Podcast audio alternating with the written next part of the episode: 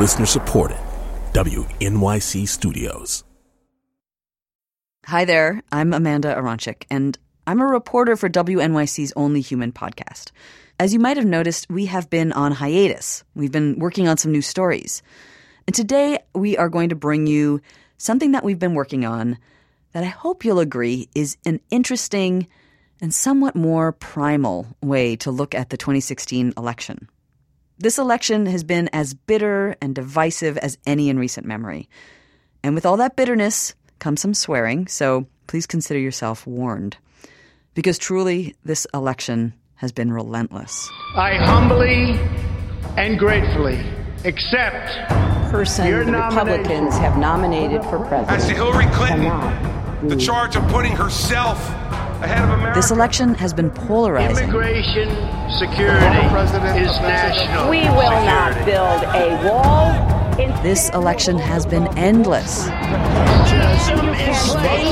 a tweet. And this election has been stressful.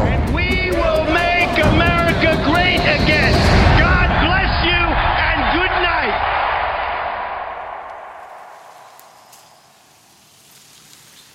With the election in mind, I asked our reporter, Julia Longoria, to see if she could find a family divided. One family stressed out by living with two opposing points of view. She found just that couple in Texas. And we can't tell you their full names. It's, it's for a weird reason, but we'll explain more later. Here is Julia. So we are in Arlington, Texas. The sun is out, and before I can even ring the bell of this one house, I'm good, thank you. Brenda opens the door to greet me. Hope to Julia. I am. this is Chuck. Howdy, ma'am. Welcome to Texas. From the moment I walk in, I can see the way this relationship works. We never really felt the housing bust. We slowed down a little bit, but oh, not when was real that? bad. When was that, dear? 2008. Yes, and who was president then? See, she's already started. I'm just asking you a question. Who was the president then? It seems like Chuck and Brenda are used to fighting. When they first got together, their friends told them they wouldn't last a year. This was over 40 years ago. They pull out a photo album from that time. How skinny I was. A teenaged Brenda is wearing a pair of bright yellow pants, And he- look how long it look how long his hair was. and he's wearing these blue plaid bell bottoms. We're there, and boom, I was making a fashion statement. this the first date I had with him, we went to Pizza Hut. That's right. And he's talking about Star Trek, black holes, Just make up. quasars or Oh no, I was just trying to tell her what they were. I'd never had a date where we talked about science. It seemed to work, right? Yeah, I guess it did. Brenda says they've been fighting for years, and it never gets that intense. That is until this year. This election has heated up their fights to the point where they just decided not to talk about it anymore. But they agreed to talk about it just this once. I told Being you. so smart, what about Trump makes sense to you? How in the world can you vote for that man? because he's a businessman, Oh and my I gosh. think a businessman who has had six bankruptcies. How many There you go. How many bankruptcies has your company had? Has your two people that you work Brenda, for? How many bankruptcies have they had? How many bankruptcies? when you go How many and bankruptcies you go have they through had? business, I've had, I've many had, bankruptcies? I've had franchises do that. They're like, see, this is why we never do it anymore because it's just the same thing. We're just going in circles and circles and circles, and they have certain triggers like um, immigration, You don't care if he has any plans and policies. he doesn't. terrorism, What's his policy on dealing with ISIS? the emails. Has any hacks come I'm out of gonna her server? trust somebody like that. Has any hacks come out of her computer? Where it gets most personal is with healthcare. Chuck's cousin actually got healthcare for the very first time with Obamacare. Do you think that we could call your cousin? Do you think he'd be game for that and just to, to give his position on this? I don't think he'd have a problem with it. All right, well, hang on a second. All right, uh, are you there? I'm here. Okay, I can put him up here. You watching TV or Yeah, I have MSNBC on nonstop. He's watching MSNBC, so he's a Democrat. Yep, that sounds about right. yeah? oh, I wish you were here, Brad. We be, we would go two on one with That's Chuck. right. It would Gang be up wonderful. on me like you usually do. And I'm wondering if now with this election coming up, is it stressful for you? Oh God, yes. I'm so friggin' terrified that Trump is gonna. Oh, Brad, I love you so much. I See, just love you so that's- much. That's not- that's that even side of the family. But you know, we'll deal with what we deal with. But I think the Health Care Act is in trouble, no matter what. But but it's not just Trump. The other problem there is it's Hillary. She's her Oh, unpopularity yeah, I, is I totally agree. I mean, she Right. she wears me the fuck out. I mean, I I you know, it's like Jesus Christ.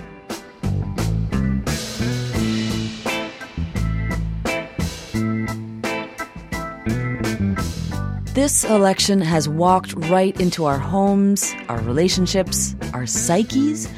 We're even talking to our therapists about Donald and Hillary. This election is wearing us all the fuck out. And what I wanted to know is what exactly is stressing us out? Is it fighting with each other? Is it the candidates, the media? And how is this election impacting us physically? It was these questions that landed me here. Smell monkeys, I think. Yeah. In a room full of monkeys. Now picture like a dozen tiny, adorable Ewoks, but they're like super angry little Ewoks. They're pissed. They're not they're not happy. They're they're not happy. Uh, Jeffrey French is a professor of psychology at the University of Nebraska in Omaha, and he's been working with marmoset monkeys for over 30 years. so those are alarm calls uh, that they give to predators or any kind of strange object in their environment. He said I was stressing out the monkeys. Some animals become more agitated. They scratch. They show uh, these kinds of distress calls. Uh, Whereas other animals show a more uh, passive kind of coping response. Sit in a corner, shut down activity, both of those behavioral characteristics are associated with increases in cortisol, which again speaks to this issue. Cortisol. It's also known as the stress hormone. When you get stressed, your body makes cortisol to help restore your energy after that first wave of adrenaline has passed. And you can measure cortisol as one indicator of stress. Dr. French does this to see how stressed out the monkeys get when a stranger appears, or when they're left alone, or when they fight. And he's figured out a pretty easy way to get samples from the monkeys. And all of our marmosets are trained to provide us with a urine sample in exchange for a Cheerio first thing in the morning, and we both think we're getting the better end of the deal. Um, so One Cheerio. that's right.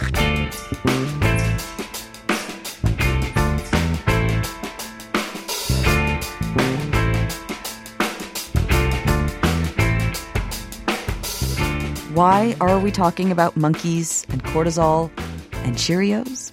That's because Dr. French has been working with a guy, a professor, who's about 50 miles away at the University of Nebraska in Lincoln. CB3 Center for Brain Biology and Behavior. I made it. So I drove over to meet him. He is a political scientist named Kevin Smith. Amanda?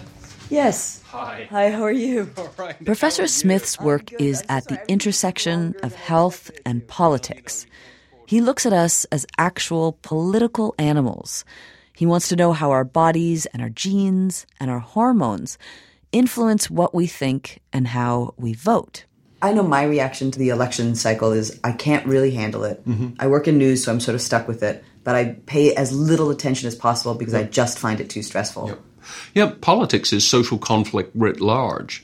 Lord knows our current presidential election is showing us an awful lot of conflict. That makes some people uncomfortable. And other people are just fascinated by it. And some of those signals can at least be detected biologically.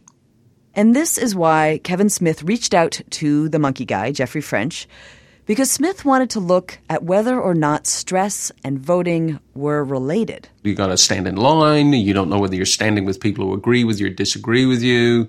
You may have to sort of like run a little bit of gauntlet of people waving signs or yelling at each other. One of their studies looked at voting records for over 100 people from six different elections. They wanted to see how often each person voted, and then they measured those same participants' cortisol levels. I would have guessed that people who are very high stress engage more rather than less with politics. Yeah, we found exactly the opposite. And so the people who were high stress voted less often. Yep. I did the initial data analysis on that and thought we must have made a mistake somewhere. A mistake because the connection was strong. And the finding hinted at a new world of political analysis. When we try to predict political behavior, we're usually looking at things like race and age and income level. And Smith and French's work shows there might be a whole range of other biological factors we didn't even think to check. The only question that social scientists are really interested in is why the hell do people do what they do? That's ultimately what we're trying to answer. And politics is a, rich and fascinating arena for asking the question of why the hell people are doing what they're doing. This research into biology and political attitudes has been done in what Smith calls small bites. These studies are like early satellites sent out to space just to see if there's anything out there. But what about the 2016 election? I have no data. This is purely speculative, but I think it would be a reasonable hypothesis that this election is causing more stress than other elections. No data. Hmm.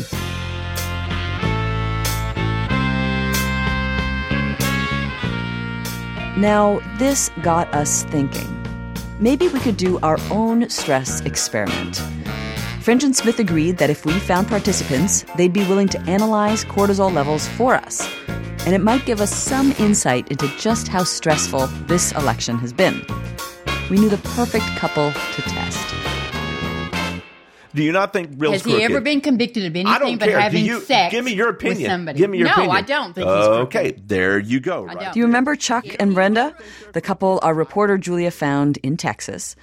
She asked them if they would be our guinea pigs. Yeah, so I wanted to first um, ask you guys if you wanted to take part in something that we. If we were going to do this, I had to get a sample from them. You have to spit in a tube. Mm-hmm. You measure cortisol levels. Oh, Lord have mercy, honey. Mine is going to be off the chart. I can already tell you, mine will be off the chart. She stresses over every little thing. I'm telling you. So are Mine will be zero. yeah. No, but yeah, let's do it. Yeah? Go All for right, it. Yeah. cool. Sweet. And with that, Chuck and Brenda officially became our test subjects. And that is why we can't use their last names.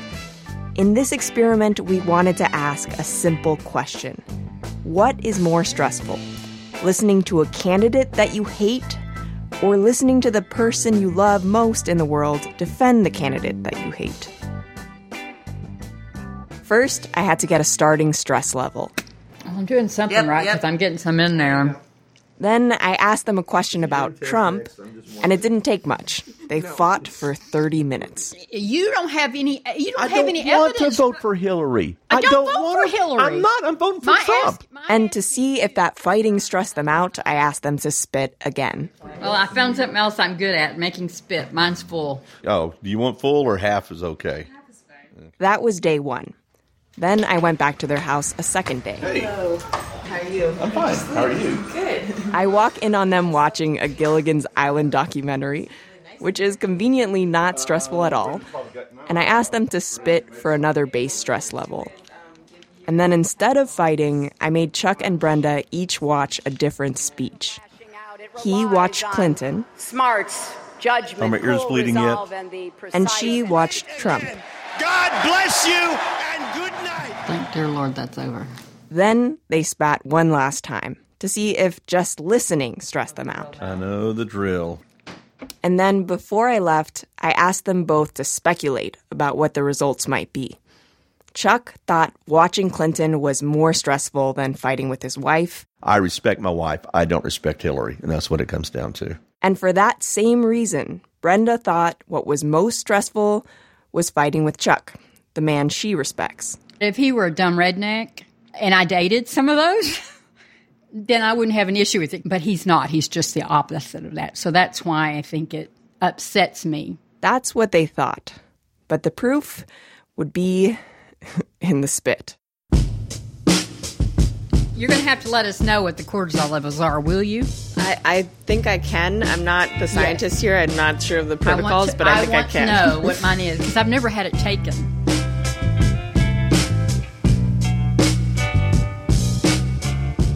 We sent those samples off to the researchers in Nebraska. They told us it would take a couple of weeks. And while we waited for the results, we dreamt up an even bigger experiment.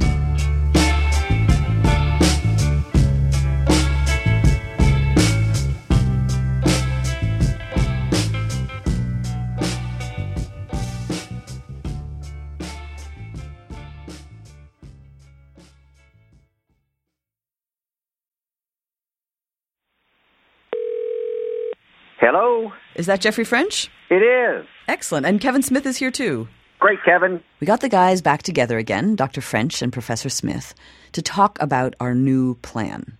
We batted around some ideas and we settled on measuring people's stress levels during the presidential debates. What we wanted to know was this Do these debates stress people out? And if so, who gets more anxious? Trump supporters or Clinton supporters? The plan was go to the debate watch parties, collect saliva, and then test people's cortisol levels. We had no idea what kind of weird details went into planning something like this. I just wanted to make sure that we're shipping the samples to you properly. We have insulated boxes, we've got gel packs, and so we're just supposed to number the tubes and send them to you overnight and then Yep. separately email you the spreadsheet. Yep.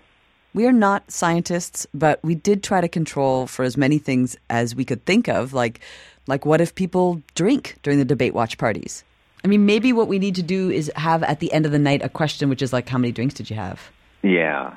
For the purposes of a journalistic story, as long as we've got that information, Amanda, I Uh-huh. mean, we can statistically control for it. I mean, I'm, I'm not sure that Jeff and I would go to a peer-reviewed publication with with that sort of thing, Right. but right. As long as we've got the information, we can at least account for that sort of confound.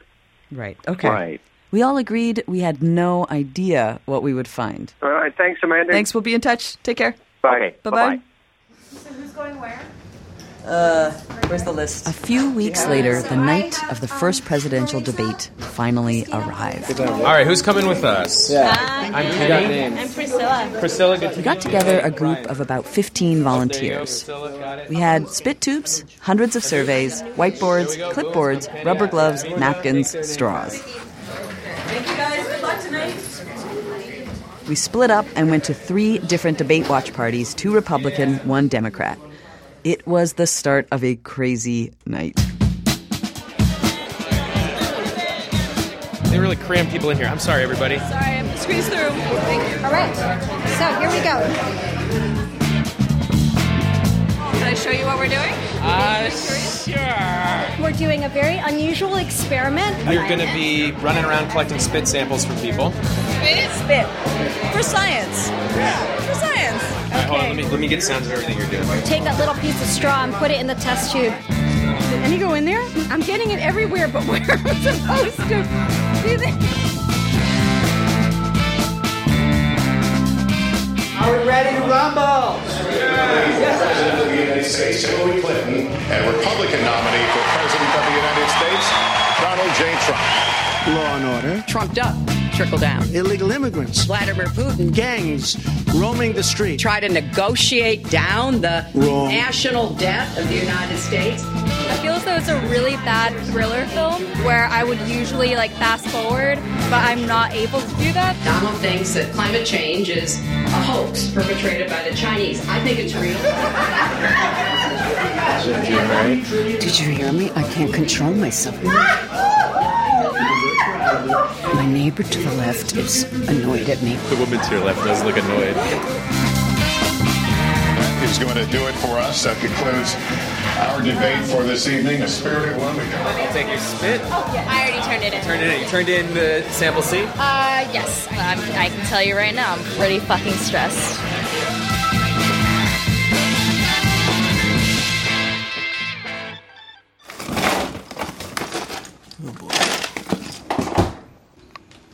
Yo, in the freezer, there's like a big lunch pail. It's don't don't open it. We got dozens of people to participate in our experiment, but our scientists in Nebraska needed a bigger sample, and so we went out again to the second presidential debate. And all told, we got just over 100 people to participate. Roughly half identified as conservatives, the other half liberals, and there were some unaffiliated folks in the mix. Then we overnighted all the samples to Dr. Jeffrey French in Omaha. I'm supposed to write exempt human specimen on the box somewhere. I flew out there to see how he would process the spit files. All right, so let me search here amongst the samples in the freezer. We've got some hyena feces, we have some fish blood, marmoset monkey urine. Oh, here we go. Here are the WNYC saliva samples. Oh, that Dr. French. Do you really have all those things in there? We do. We do. What Uh, He showed me all the different steps. all right, so this is a centrifuge that will spin down the samples, and essentially anything that's heavy, like a food particle, will spin to the bottom, and leaving the water phase of the saliva up on top. So I'll go ahead and close this up. Looks a little bit like a large Cuisinart. Absolutely, and we name each one of our centrifuges. This happens to be Jerry the gyrator. Now, again, if Dr. French had been running this as a study for journals and peer review, he would have collected the samples in a pristine lab. We, of course, were doing this out in the real world. Not ideal, he pointed out. I looked at one sample, and it looked like someone had eaten a bag of Cheetos prior to providing a saliva sample. But he also said if there were really noticeable results, they would punch through the noise. Here's what he's looking for. He's trying to figure out how much of the stress hormone is in each sample. A person who is physically or psychologically stressed will have a higher level of cortisol, and a non stressed subject will have a very low level of cortisol. In this particular case, we're, measure, we're measuring.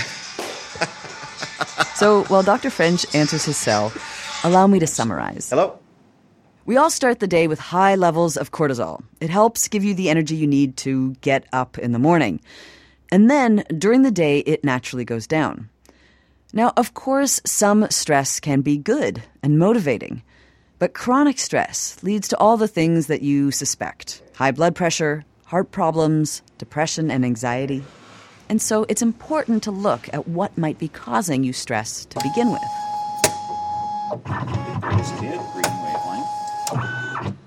And we're done. So that provides us with the cortisol concentrations in about 35 of the samples. 35 down, a whole lot more to go.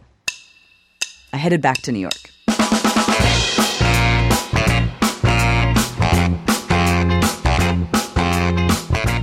A few weeks later, the results were ready. I called up Professor Smith and Dr. French to have them help me understand what we were looking at. Hello, is that Professor Kevin Smith? It is. And Dr. Jeffrey French? Speaking. All together again. Hi, how are you? Good. How are you doing, Amanda? So remember, the questions we thought we were looking for were pretty simple. Were these debates giving people anxiety? And if so, who was feeling it the most?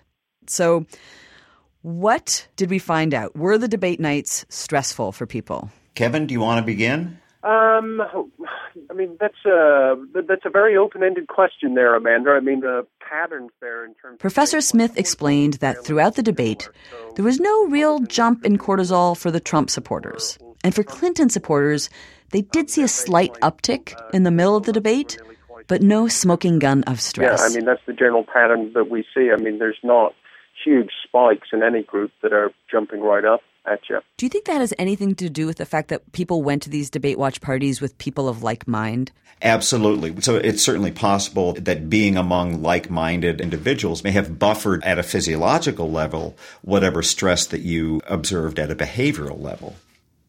And so the answer to the question we thought we were asking, just how stressful was debate night for people, was not really that stressful.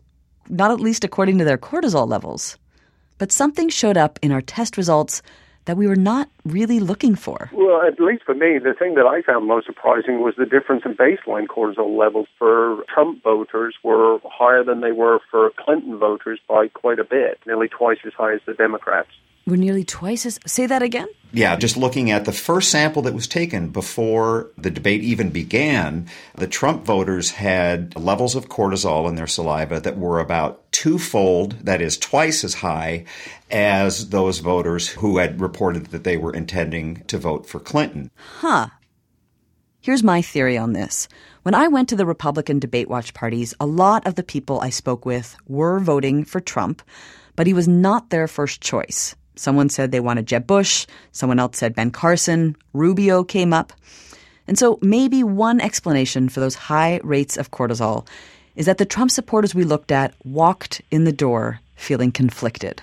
Yeah, I think that's a reasonable assumption. I mean, if you are supporting someone even though you don't really like them, but you're trying to be the good, loyal soldier. I, Another possibility is that Trump supporters have looked at the whole election cycle and the outlook of the country with a lot of anxiety, and that is stressful. But of course, this is where we need to point out again our experiment was by no means pristine. And so there may be any number of uncontrolled variables that have affected cortisol before people showed up. It might be maybe they had a drink, or they took some medication, or they had a coffee. Um, exercise certainly elevates cortisol. If the uh, Trump supporters were were running around the room, screaming at the TV, throwing things at the TV, that could account for some of the differences in cortisol that we saw. Uh, but nonetheless, the the difference is large enough. We would consider this to be really useful pilot data to do a, a more full scale, more carefully controlled study. Even though our finding is not something Smith and French can publish, they said it does point towards some of the big questions that they've been trying to tackle. Is it possible liberals and conservatives are fundamentally, biologically different? And if we accept that there are inherent differences, does that make us more or less tolerant?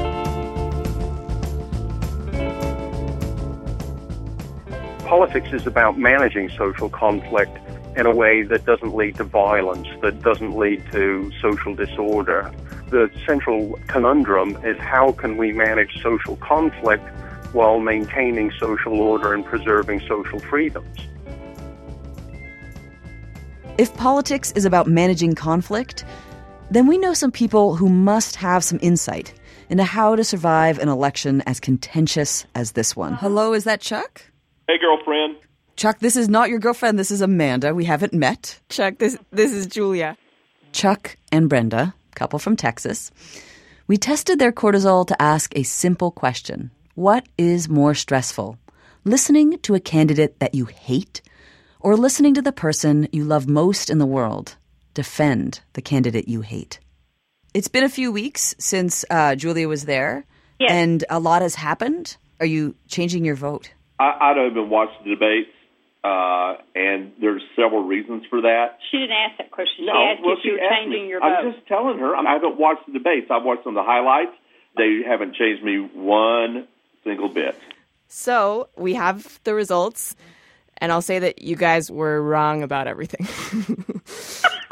That's not unusual. okay, so Chuck. so we explained the results. Brenda was stressed out a little bit by watching Trump, and Chuck actually relaxed while watching Clinton. Maybe he was bored. But arguing with each other wasn't stressful to either of them. And this was a genuine surprise to me. I would sit there and watch them fight, and I would physically shudder. I thought this has got to be stressful to these people. But Chuck and Brenda, totally unsurprised. I guess we've just lived with each other so long that it's just all washed out now. You know what I mean? We've argued for 40 something years, so I guess it's just like talking to us. Chuck explained this even better when I was in Texas with them, before they'd even heard the results. He said what's going on in their marriage during this election, it's like this one episode of Star Trek. You have aliens that live just, they're a little bit out of phase. They're in a different universe, a little bit out of phase. Sometimes that's the way we are. We're just, we live together. We're a little bit out of phase on that. Not little, I'd say a lot. Well, sometimes it could be. So, So then why do you think you're able to like figure it out? Like I love each other. yeah. This isn't going to come out and break our marriage because I know Hillary's not going to be changing my diaper when I'm 90, and neither is Trump. He will be. he'll be there. So that lies underneath everything, you know. It trumps everything else. I'm sorry, I didn't mean to use that Mm, word. Gosh.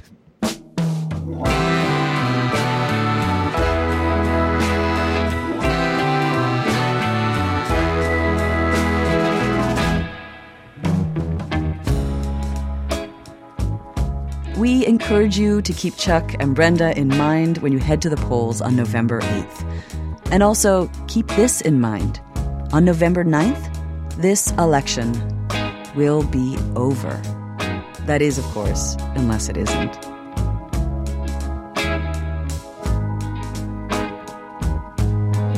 There are a lot of people to thank. First and foremost, WNYC's Elaine Chen, who thought through every aspect of this experiment from the best way to spit into a tube to how to crunch all that data. Thanks to Callie Patz, Brian Witten, and the CUNY Graduate School of Journalism students who helped out on debate night. And thanks to Chuck and Brenda for letting us invade their home. Boom. And of course, huge thanks to Professor Kevin Smith and Dr. Jeffrey French at the University of Nebraska. Clearly, we could not have done any of this without you.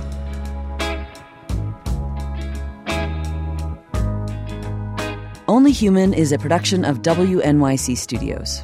Our team includes Elaine Chen, Mary Harris, Julia Longoria, Kenny Malone, Fred Mogul, and Jillian Weinberger. Our technical director is Casey Means. Jim Schachter is the Vice President of News for WNYC. Subscribe to Only Human on iTunes or wherever you get your podcasts. And you can find a list of our favorite episodes on our website at onlyhuman.org. Support for WNYC's health coverage and Only Human is provided by the Charina Endowment Fund, Jane and Gerald Katcher, the Robert Wood Johnson Foundation, the Simons Foundation, the Alfred P. Sloan Foundation, and the Winston Foundation.